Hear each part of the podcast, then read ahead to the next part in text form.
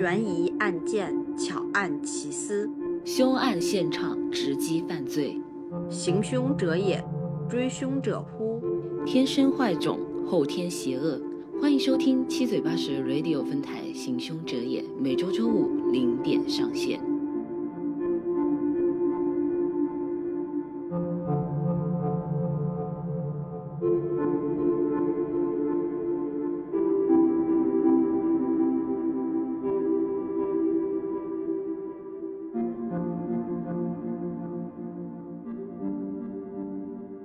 Hello， 大家好，欢迎收听最新一期的7嘴8舌 Radio 分台行凶者也，我是7嘴8舌 Radio 主播鸟叔的分身发发，我是7嘴8舌 Radio 主播的分身鱼鱼，你好呀，好久没有录行凶者也啦，这是我们第3期播客了。对，这一期播客呢有一点特殊。这一期播客呢，我们来讲一个传奇的爱情故事。那么在讲述今天的案件的时候啊，我想问大家一个问题，那鱼鱼你也可以思考一下啊，就是如果有一天你遇到了一个各方面与你契合到不行的灵魂伴侣，你会跟他在一起吗？如果不是杀猪盘，那就可以在一起。前提哈，就有个前提条件，就是对方是蹲过大牢的抢劫犯，但是他是真心爱你的，并且能够带给你想要的冒险生活。但是呢，此时你已经结婚了，这么多重重阻碍，很难选择呀。他又蹲过牢，我还已经结婚了，以我目前的浅薄的3观来说，我可能会拒绝他。但是真正处在这个当下的环境中，那就不一定了，可能平淡的生活需要一点点的刺激，我就出了这个轨。我们今天要讲的这一对主人公啊，虽然我们的女主已经结婚了，但是在这当时的条件下，当时的背景下，她也不算出轨。为什么呢？接下来就进入到我们的故事里头啊。我们今天要讲的这个故事是发生在20世纪30年代的美国。那么上世纪30年代对于美国来讲的话，乃至整个资本主义社会来讲的话，它是在打一场持续时间长、范围广、破坏力强的无硝烟战争，就是资本主义经济危机大萧条。这场危机始于美国，后来波及整个资本主义世界，是现代社会持续时间最长的经济萧条。那它不仅导致了长期的大规模失业，也改变了社会关系，摧毁了当时的执政政府，那也帮助了纳粹党及法西斯上台，最终导致了第2次世界大战的爆发。而我们今天案件的2位主人公正在这样子的历史背景中相遇了，他们是美国历史最著名的犯罪分子之一，也是美国犯罪史上最有名的雌雄大盗。FBI 网页中的 Famous Cases and Criminal 的档案里头详细的记录了他们的犯罪过程。那他们的事件呢，也被改编成电影和剧集。他们不仅没有遭遇人们的唾弃，还收到了当时不少青年人的追捧，然后成为了当时年轻人的偶像。那么是什么机缘巧合让这2个年轻男女成为美国20世纪30年代最著名的雌雄大盗呢？就让我们一起进入到今天的凶案现场。这个案件的女主呢叫邦尼·帕克。1910年10月1日，她出生在德克萨斯州的罗维纳市区，是家中的第2个女儿，有2名手足。1914年的时候呢，她的父亲就去世了，母亲带着他们搬迁到达拉斯一个小镇，生活呢十分贫穷。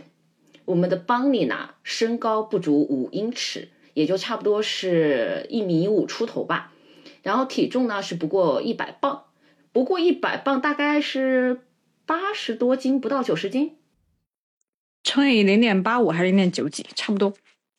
对，就反正是特别瘦小、特别娇小的一个女孩啊。然后呢，她有一头金红色的头发，一双忧郁的眼睛。她特别喜欢摄影，然后擅长诗歌和创意写作。她的学习成绩呢还不错。但是呢，不知道是不是因为太喜欢诗歌，或者是说缺乏父爱的原因，他很容易陷入爱情。在他16岁的时候呢，他遇到了一个叫罗伊桑顿的男子，他为了他放弃了自己的学业，并嫁给了他。但是呢，邦尼可以说他是不是天生就吸引犯罪的人呢？就是罗伊啊，这个人啊，他在婚后的3年，不断的酗酒、打架斗殴，最终因为斗殴杀人入狱了。那邦尼虽然没有跟罗伊离婚，但他们从此就没有再见面了，他们的人生也从此再无交集。直到1930年的1月，21岁的邦尼失业，暂住在朋友家，在朋友家中遇到了一个说话语速很快的家伙，然后他们俩的命运齿轮就开始轮转了。那我觉得听到这里大家肯定都知道了，这个说话语速很快的小伙子就是我们的男主角了。我感觉女主角听起来像是一个喜欢坏小子的文艺女青年，就像是你看过的影视剧里的一些比较点的配置。请记住你现在这句话，因为我们到后面会根据你这句话再做一个解析。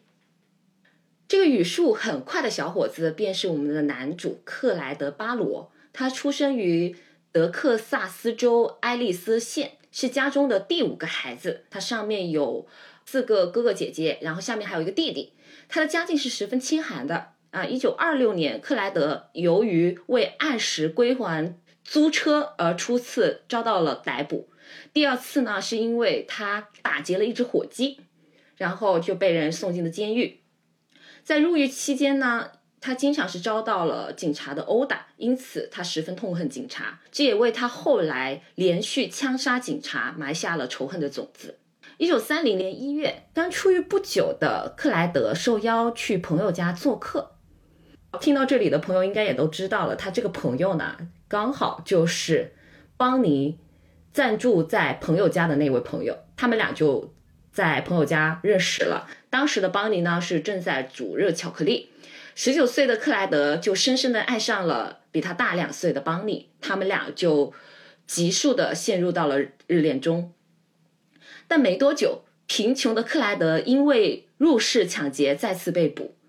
后来他用邦尼给他的手枪逃跑了，但很快又被抓回了监狱。1930年4月，他被送到了德州的伊斯森监狱农场进行了劳改，在那里的日子是特别不好过了。除了无休的劳作跟警卫的毒打，克莱德还忍受一个犯人的性侵。一个男的性侵了他？是的。刚恋爱没多久的男友和丈夫一样被捕入狱了。邦尼的生活还是得继续嘛，他总不能因此就不过日子，所以他在一个当地的一个餐厅找到了一份服务员的工作，过着日复一日勉强糊口、无聊至极的生活。等到了1932年的2月，克莱德的妈妈就是为了把克莱德保释出来，进行了很多贿赂。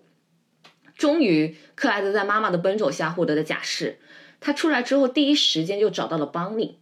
我在查资料的时候没有找，就是在他入狱到他出狱这个2年期间，邦尼有没有去看他，有没有给他写信。但是从前面有提及到说，因为他入室抢劫然后被捕了，后面又邦尼给他的手枪逃走了，我觉得邦尼应该有去看他，甚至手枪应该就是看他的时候给他送过去的。那么他们两个人的恋情应该还是在这2年中还是有维持的，所以他出来后的第一时间就去找到了邦尼，然后两个人就再度陷入了热恋中。而克莱德也因为监狱的遭遇啊，性格变得十分暴躁，然后唯一能安抚他的情绪让他冷静下来的就只有邦尼了。那假释出来的克莱德的话，他是准备重操旧业的，所以他就继续打劫抢夺，并且他还跟另一位跟他有一样遭遇饱受警察凌辱的狱友雷蒙·汉密尔顿成立了一个巴罗帮，啊，前面讲了，就是克莱德他的那个 family name 是巴罗，所以他是以他 family name 取了一个帮派的名字。然后他们的主要目的就是打劫杂货店跟加油站，他们就是想说存足够的钱跟弹药。你猜他们两个人存足够的钱跟弹药是准备要干嘛？更大的一场抢劫？不是，他们要去进攻那个监狱，要报复警察。对，因为他们俩啊，虽然就是我查的资料里头只说了就是克莱德被性侵，但是从一些报道跟蛛丝马迹里头看的话，好像雷蒙也是有遭遇相同的，就是被性侵跟被暴打，所以他俩就特别仇恨这个监狱的警卫跟里头的犯人。那同年的4月30日，克莱德和同伙雷蒙盯上了德州希尔斯波罗的一家杂货店，他们在抢劫过程中呢就不小心擦枪走火，打死了店主，这是克莱德第一次杀人。8月5日，克莱德和雷蒙在一个在俄克拉荷马州和警方交火，杀死了一名警官，这是他第一次，他们整个巴罗帮第一次谋杀执法人员。然后没过多久嘛，雷蒙就在逃跑中被抓了，重新进了监狱。这个时候克莱德他就多了一个目的，这个目的就是不仅要去进攻那个农场监狱，同时他要把他的好友就雷蒙给拯救出来。那么巴罗帮是不是只剩下克莱德一个人呢？天生浪漫真爱至上的邦尼加入了巴罗帮，成为了克莱德的好搭档。另外他们在犯罪之旅上还找到了另外一位志同道合的罪友威廉丹尼尔琼斯。我到时候看一下能不能把就是克莱德、邦尼还有这个位威廉丹尼尔琼斯的照片放到那个我们的时间线里头。就你看照片的时候会觉得他就没有办法想象他们是那种打劫的、枪杀的，甚至是进过监狱的人，就他们的面相比我们之前第一期做的那个克拉克还有另外一位杨埃里克。这说明什么？人不能以相貌来讨论这个人的性格。好，然后我们继续讲，他们三个人不就已经开始犯罪了嘛？然后据后续 FBI 调查，他们三个人啊，包括后面会有另外2个人加入，他们几个呢除了抢劫银行、打劫店铺、盗取汽车外，还枪杀了13个人，其中警察就有9位。那也有说法说邦尼是从来没有杀过人的，杀警察的都是痛恨警察的克莱德和他的哥哥所杀。鱼，我讲到这里你有没有疑惑，怎么会突然间蹦出一个克莱德的哥哥？他们的成伙到底有几个人？是这样子的，克莱德的哥哥叫伊万巴克巴罗，也是一名犯罪老手，他因为什么被捕入狱呢？我没有找到具体的资料，但是呢就伊万啊也十分的特殊，他1933年3月23日从德克萨斯州的监狱获释，并获得了当时州长的完全释免，也就是说他完全无罪了，他不是假释的。那他还有一个妻子，所以一般咱们说你都被捕然后正常的出来，是不是就是要改过自新，然后跟妻子好好生活呢？这位大哥不是的，这位大哥转手就带着他的妻子布兰奇加入了弟弟组成的巴罗帮，所以他的巴罗帮是有5个人。然后整个团伙呢就开始在当地大胆的抢劫，他们的事迹成为了各地的头条新闻。在某一次打劫抢了一笔横财之后呢，5个人在密苏里州的佐普林找了一处房子，准备给自己放个假，好好的享乐一下。那这个地方离他们家达拉斯是比较远的，他们就觉得说警察应该不会找到这儿，所以他们就非常快乐的饮酒作乐啊，然后彻夜狂欢啊。然后这个过程中呢，因为我们前面也讲到了，就是邦尼她是一个文艺女青年嘛，而且她自己的那个写作特别好，所以他在此期间他写了不少诗，这些诗歌也在后续被媒体流传出来。而在这个过程中呢，邦尼也是一直在拍照，不仅拍摄了他跟他一个人的照片，拍摄了他跟他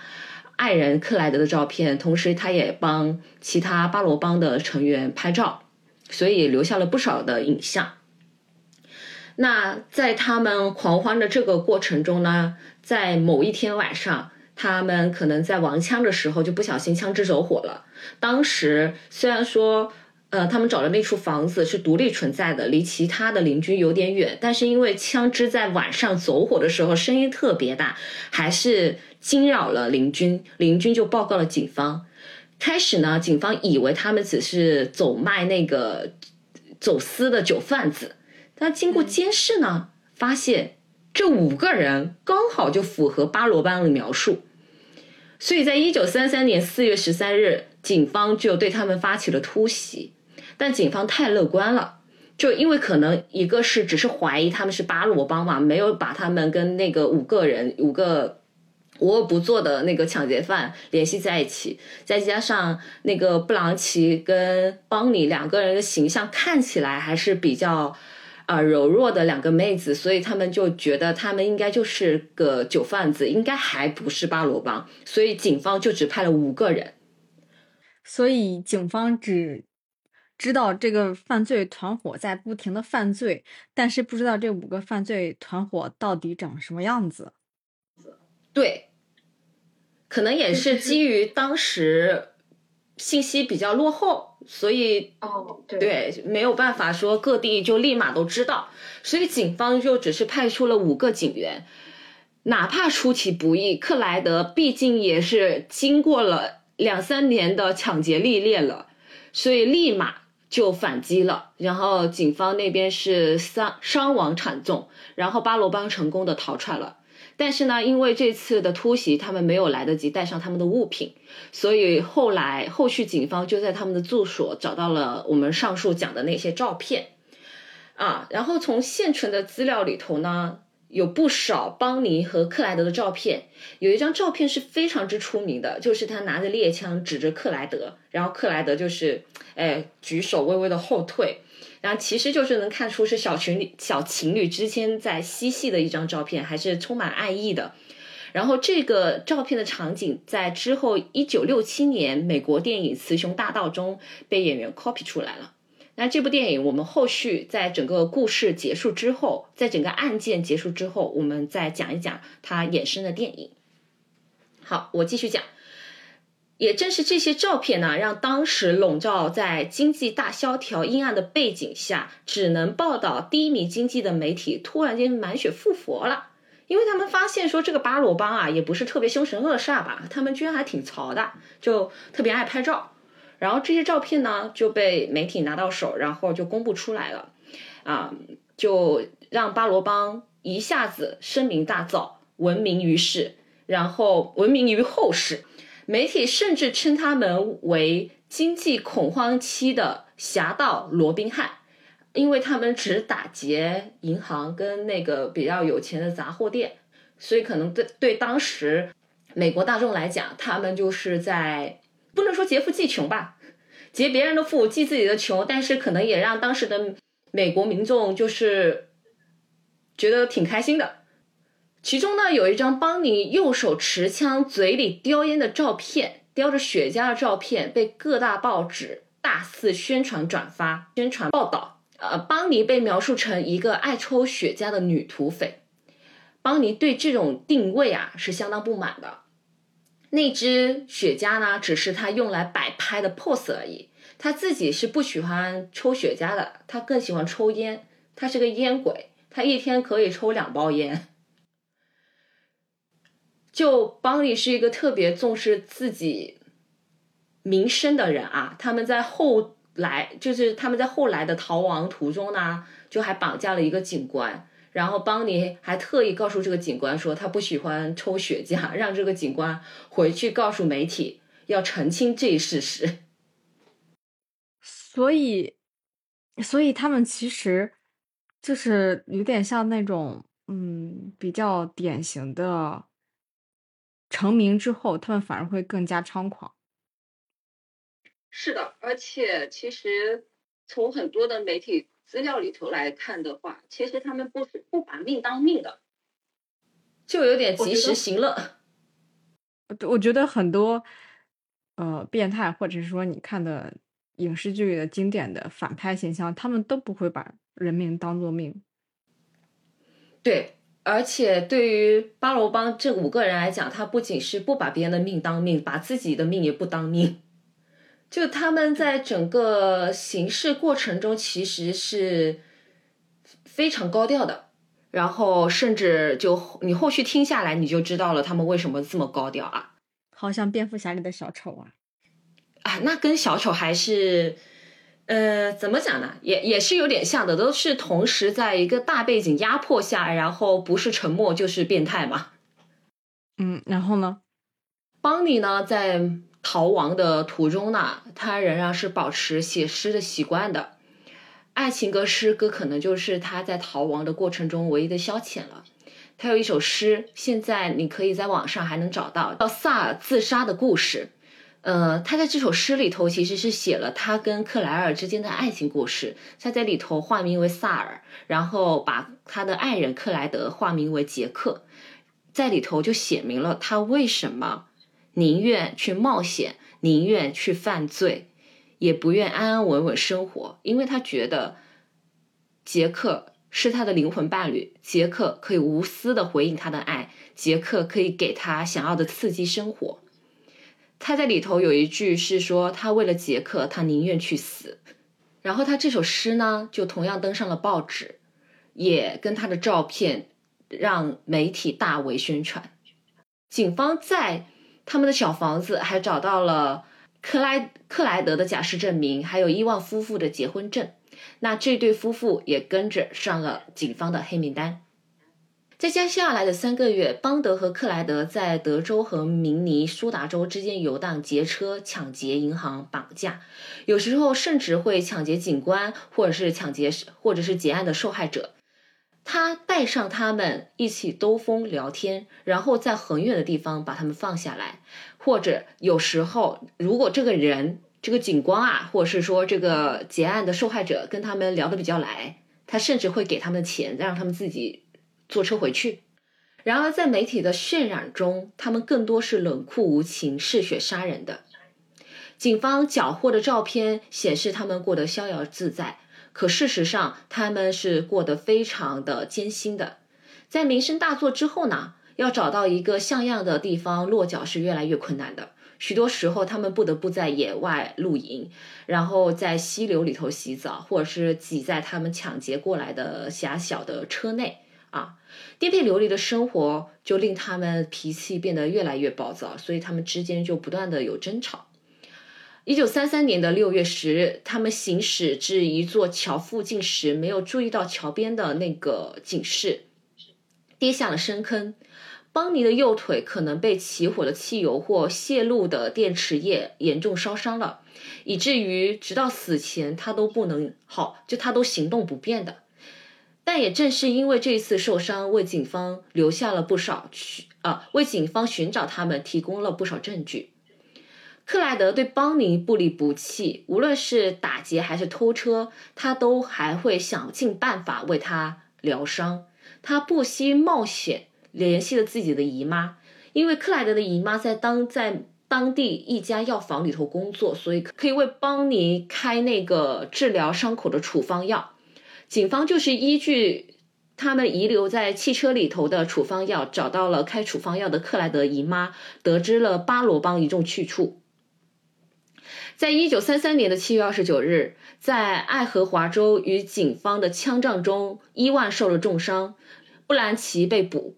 然后我们前面讲到的就是顶替克莱德的好友，成为他们另外一名巴罗帮的帮众威廉丹尼尔琼斯，是在11月的时候在德克萨斯州的休斯顿被治安官抓获了。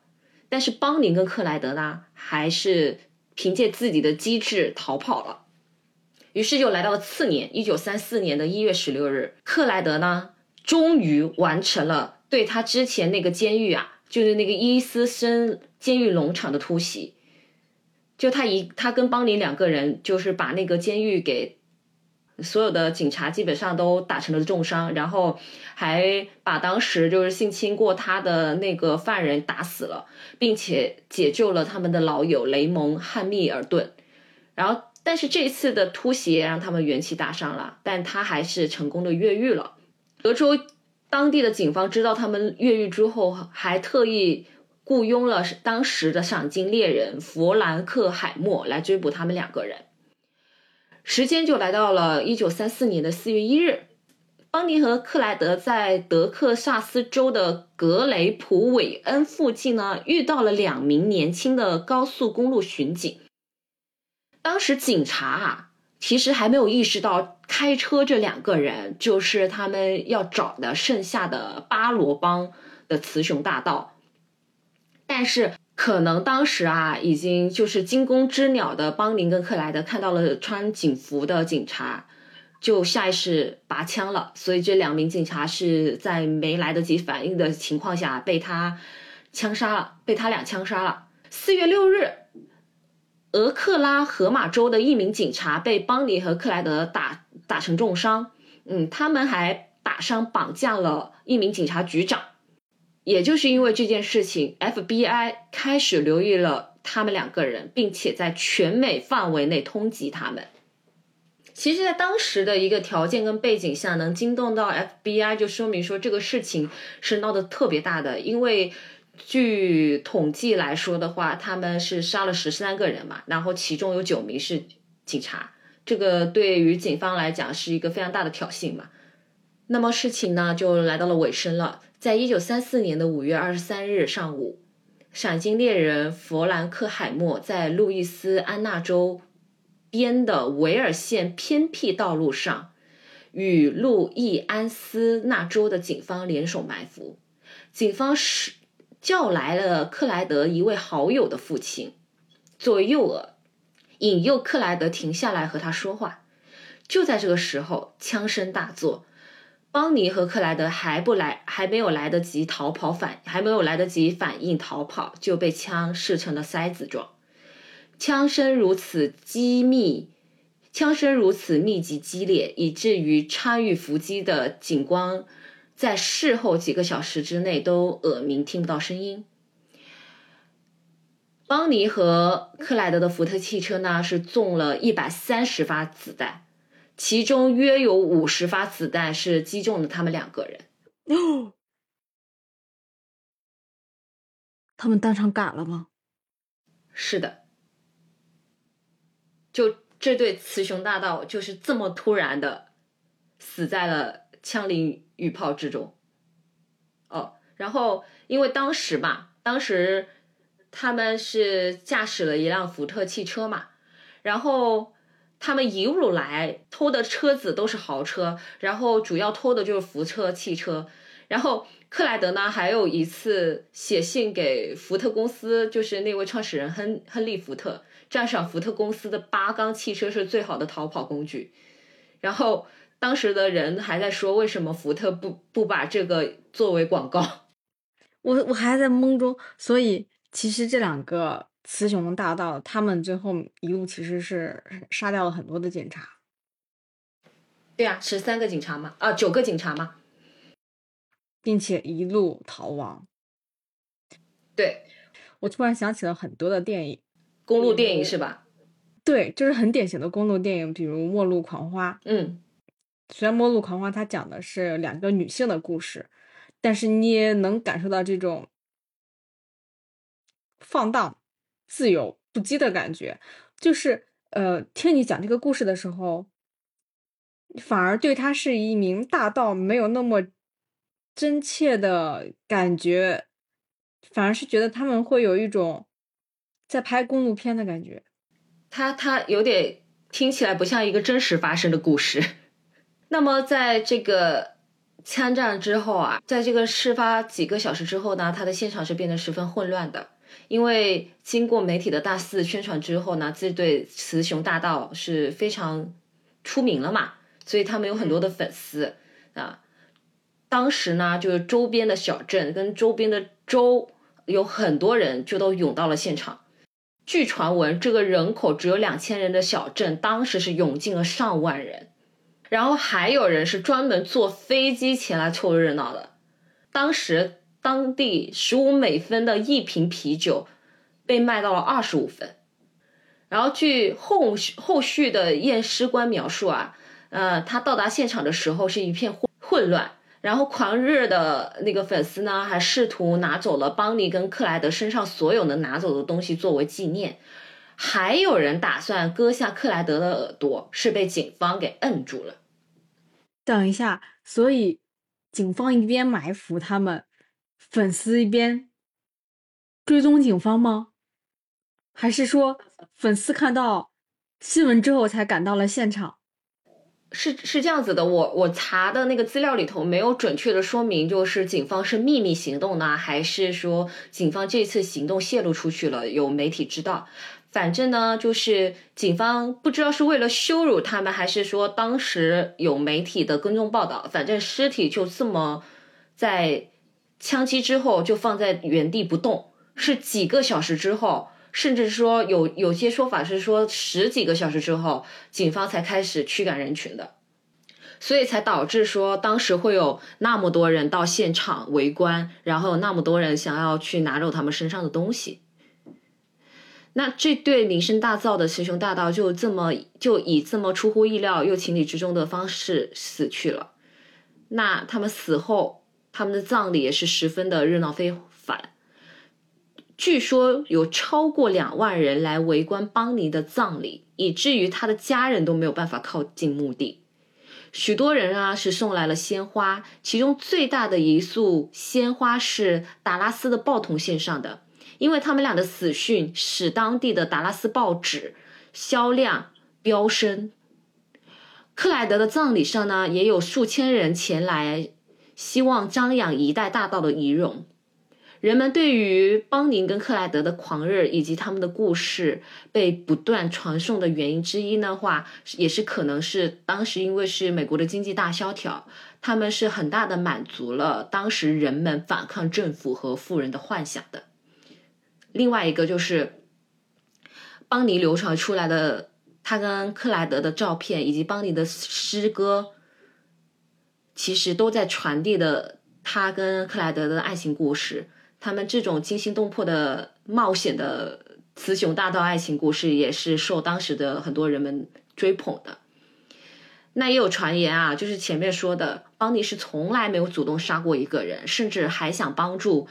枪击的警察。也有人说就是那些前面讲到的，就是跟他们聊了一路的被他们绑架的人，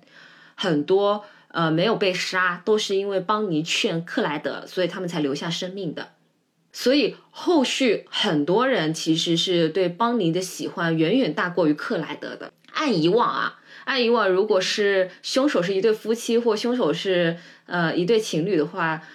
下意识大家都会把男的放在前面，对吧？男的名字放在前面，对吧？好像是的。但是在这个故事里头呢，还有在他们的词条里头，都是邦尼的名字在前面的。而且邦尼在事后，在他死了之后，他的坟地上，包括至今都还有人去张扬他，都还有人去就是献花。因为在世人的眼中，他是因为爱情才跟克莱德在一起的，也因为不甘心生活一贫如洗毫无波澜，所以他选择了跟灵魂伴侣克莱德一起冒险的。就跟我们这一期的标题一样，一切都是因为爱情。所以他可能在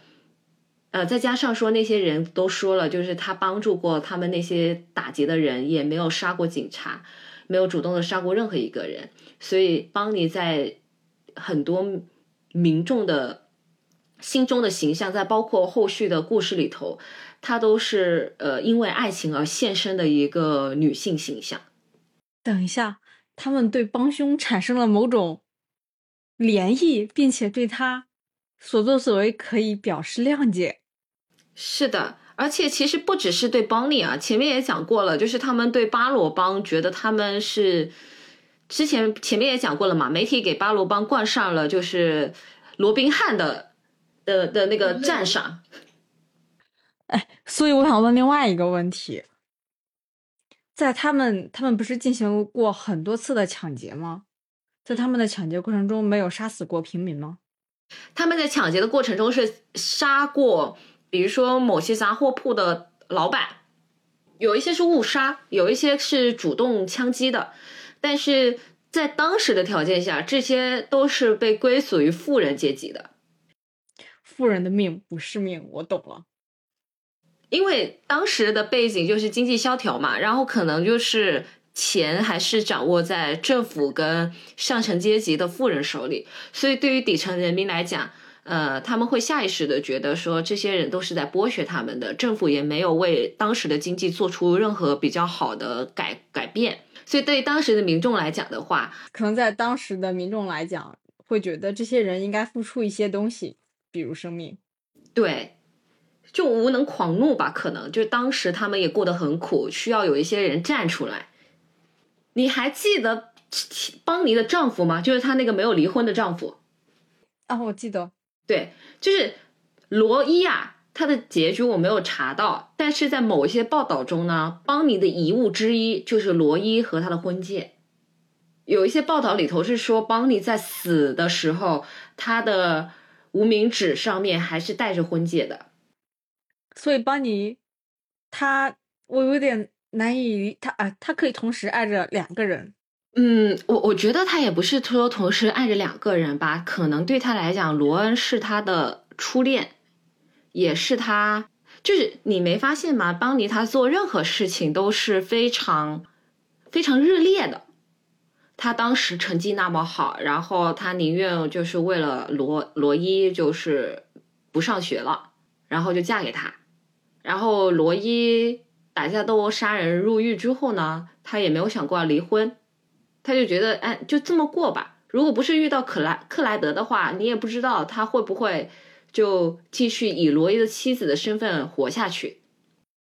是我不能理解的爱情。我个人觉得可能邦尼对他而言，就是任何一份感情都是只要他爱过就都是值得留恋的，所以他可能也是因此没有扔掉他跟罗伊的婚戒，而且虽然没有找到关于他跟罗伊之间的感情，但是从他跟克莱德之间的相处里头看，包括其他的报道里头中，邦尼其实可以说是整个巴罗班的主心骨，虽然说克莱德是老大，但是克莱德是比较听邦尼的嘛，也在有一些小道的报道中，就是说因为克莱德跟他的哥哥两个人是好，就是跟伊万，就他的哥哥感情很好，伊万基本上都是听他弟弟的，然后他弟弟呢就是听邦尼的，所以导致就是他嫂子布朗奇跟邦尼的关系不太好。所以这个犯人堆里的老大是克莱德，但是精神头脑却是邦尼。对，邦尼身上有一种很破碎的而又矛盾的美感。他不是破碎啊，我觉得他一直都很坚强很热烈，就他是飞蛾扑火的在活着。不能称之为破碎，就是有一种很矛盾的美感，应该说是矛盾的美感。就是他既同情这些被伤害的人，但是同时他又是帮凶，他又很柔弱，但是他又是这个团伙里的精神支柱。怎么讲，其实邦尼只是看起来很娇小很柔弱，但是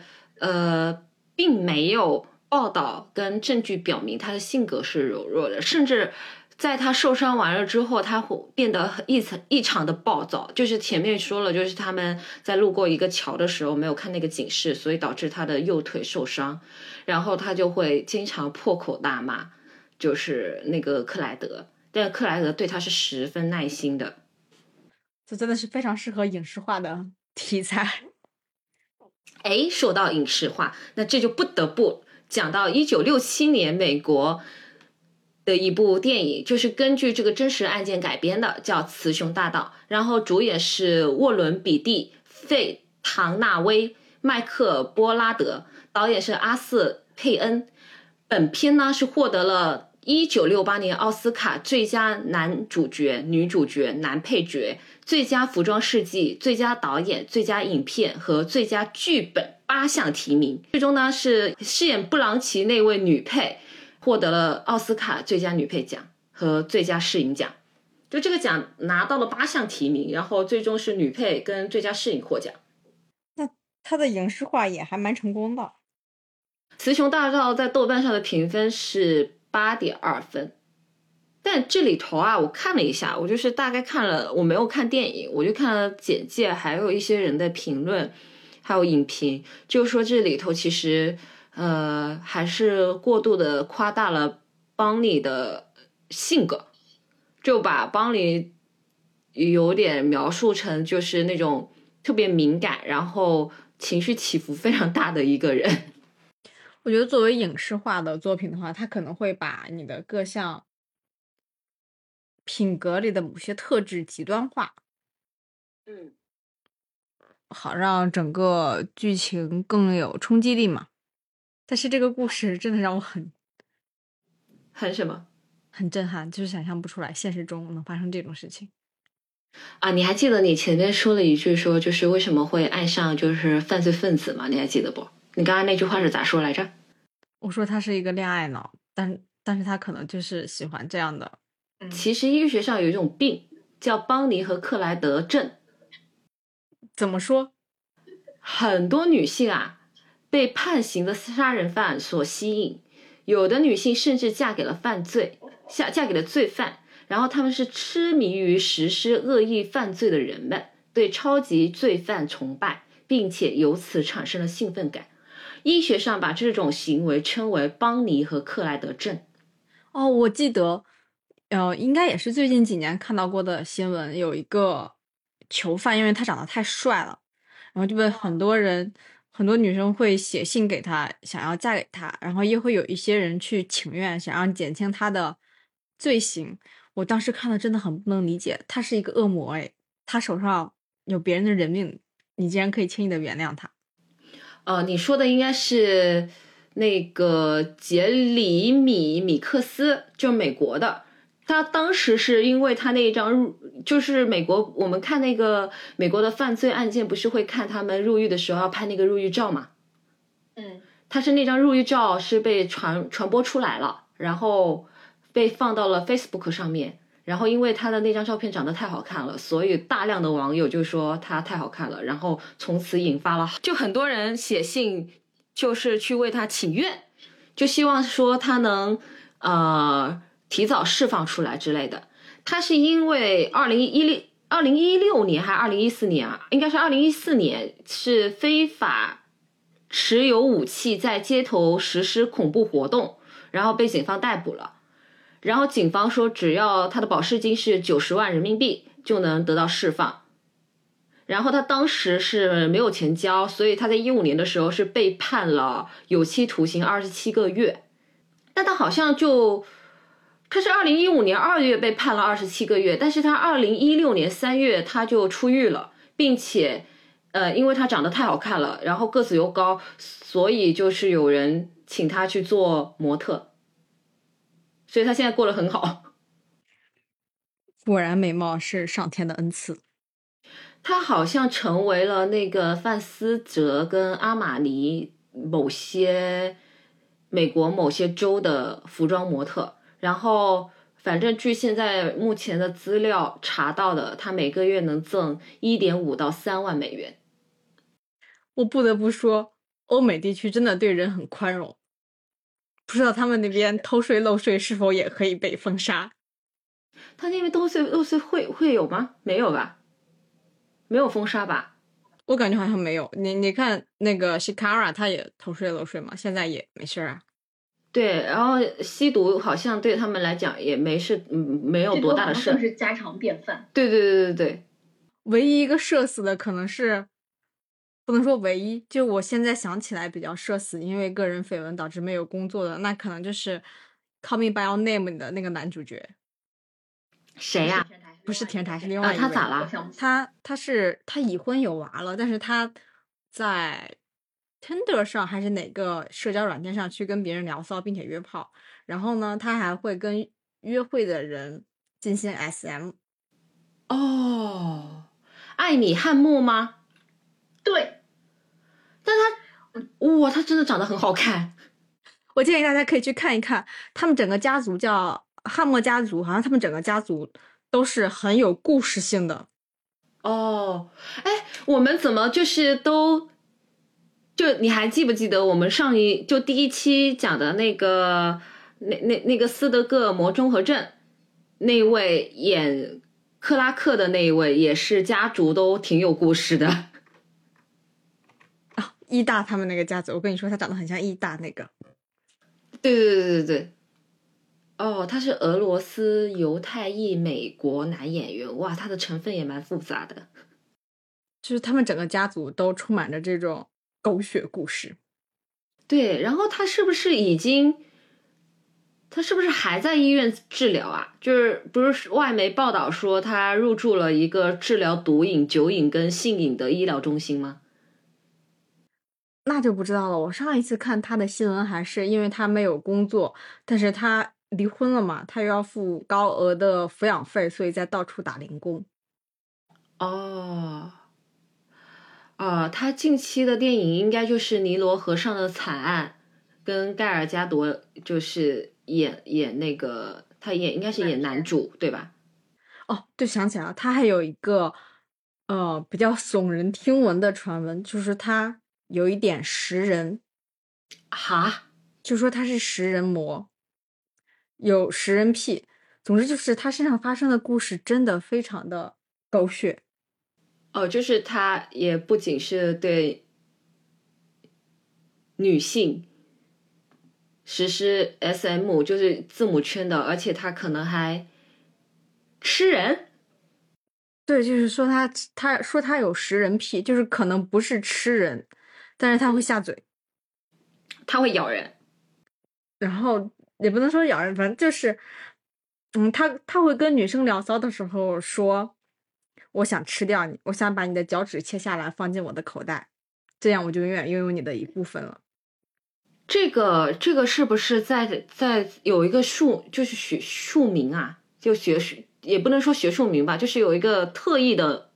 称呼，食人癖啊，就像食癖，就像喜欢尸体的叫冰恋，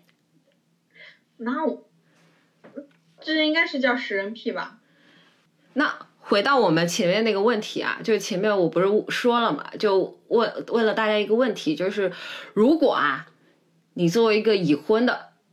然后你遇到了一个灵魂伴侣，这个灵魂伴侣能带给你想要的冒险生活，并且就是你们各方面契合的不行的，你还会选择跟这个人在一起吗？如果知道是这种结局，我不会。但是当下的你又怎么知道未来的事情呢？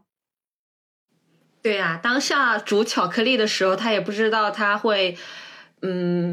在2年后成为一个大盗。总之这个故事还是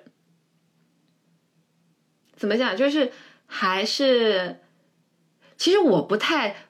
觉得说能用恋爱脑去撑帮你，因为很明显也不能说很明显嘛，就是从一些资料里头查跟报道里头查，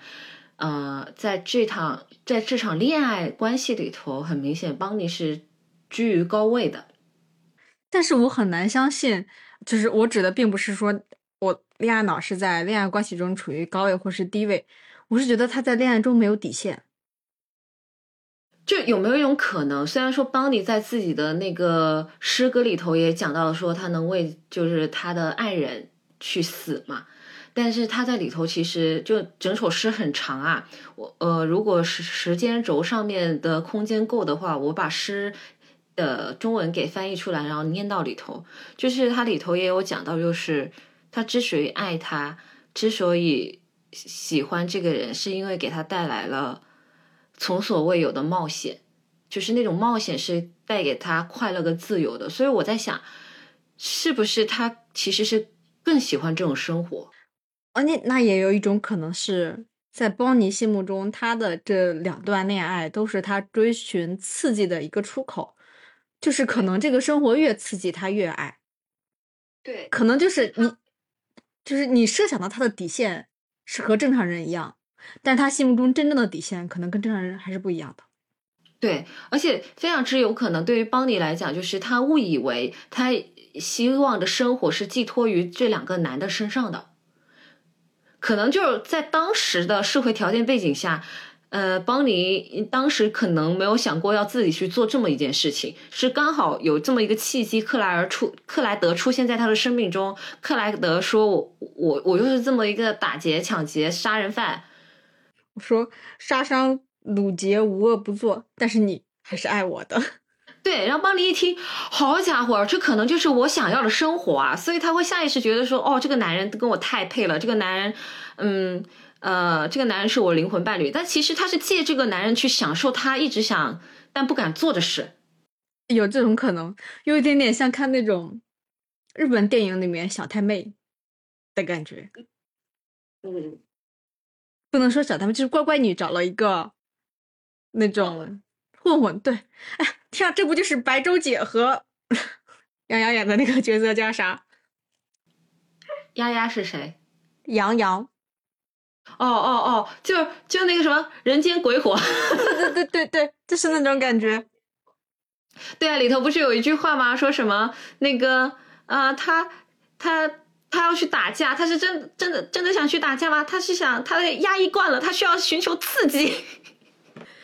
但我觉得邦尼不是的，邦尼还是一直有他自己想要的东西在里头的，他还是一个特别有自己灵魂的人，只是他的这种灵魂的外现到现实生活中是不被允许的，也是不道德，而且是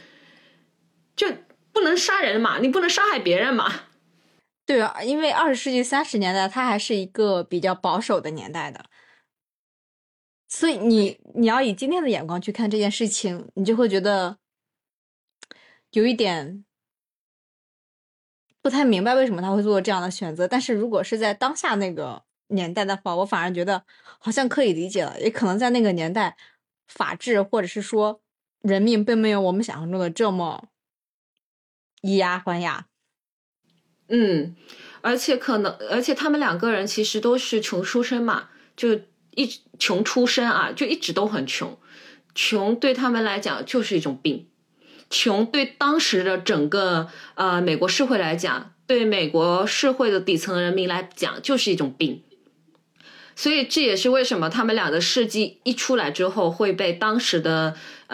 不少青年人追捧，然后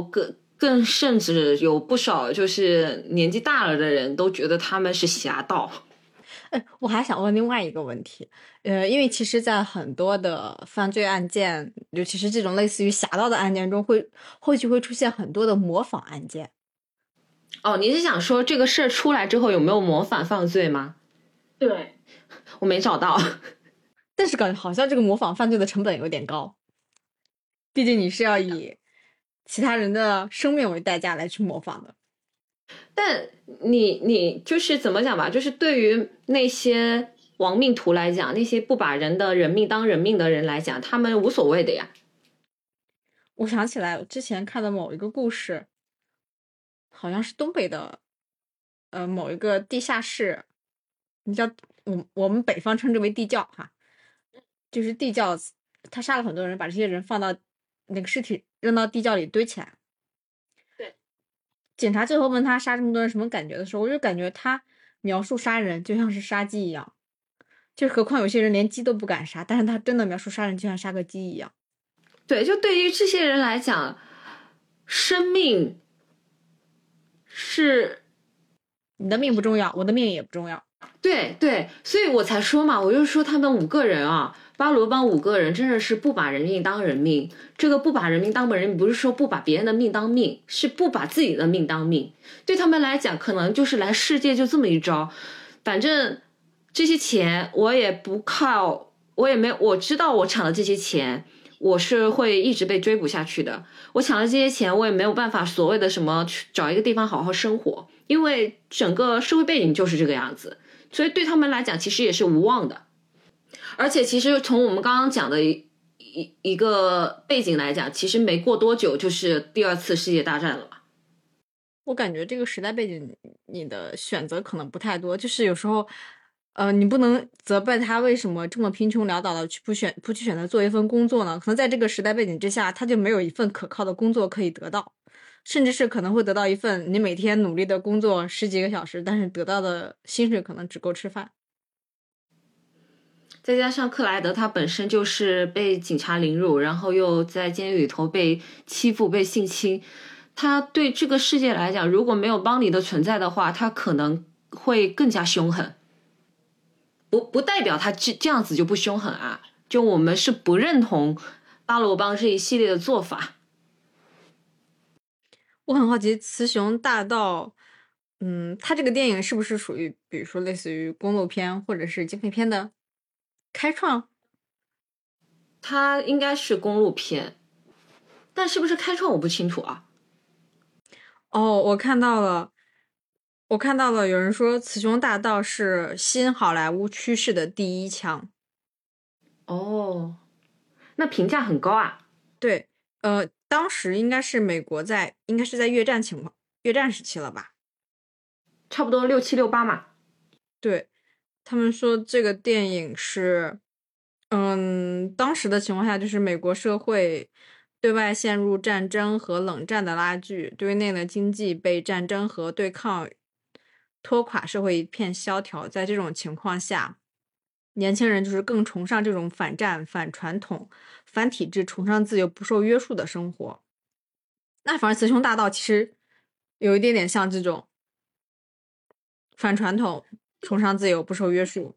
它就又跟20世纪30年代的经济大萧条是对应上的。虽然是不同的时代背景跟不同的历史背景，但是同样的对于当时底层的人民来讲都是特别苦的。唉，所以可能也是因为这个电影当时上映完了之后，在美国当地乃至整个电影界都非常之受欢迎，跟引起了一阵轰动吧。对，而且它是一个悲剧。对，双双殒命。就你这个事情你怎么来说呢？它是个悲剧吗？它好像是，对于他们两个人来讲，你带入了这两个人，你带入了当时的人民生活的那个人们来讲，它好像是个悲剧。但是对于所谓的正义方、司法方、法律方来讲，他其实是被绳之于法的。那总比就我觉得这个是特别值得，不能说玩味吧，是很值得思考的一个事情的。都就是他这个案件啊，包括这部电影，它好玩或者是它值得我们思考的，并不是说他克莱德跟邦尼之间的爱情，跟邦尼为什么会为爱扑火要寻找刺激的原因，还是因为他当时的时代背景如何造就成他们变成了雌雄大盗。我觉得是两者交织反而让这个故事更不一样了。对，但如果没有这个时代背景的话，他可能并不会那么出名。对，如果没有时代背景，没有那么多人会跟他产生共情，他俩可能就只是一个抢劫杀烧无恶不作的罪犯而已。对，他不会引起大家的怜悯之心。好的，那我们今天第3期寻凶者也的故事就到这里结束了啊。下一期的话我们会做一个小小的预告，我们每一期节目的话都是会在每周5的0点上线，然后下一期的内容可能会带有一点灵异事件，如果你胆子比较小的话，就建议你在早上收听，可以在中午收听，阳气比较足。是的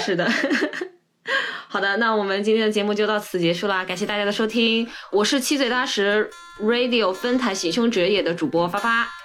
我是鱼鱼，拜拜拜拜。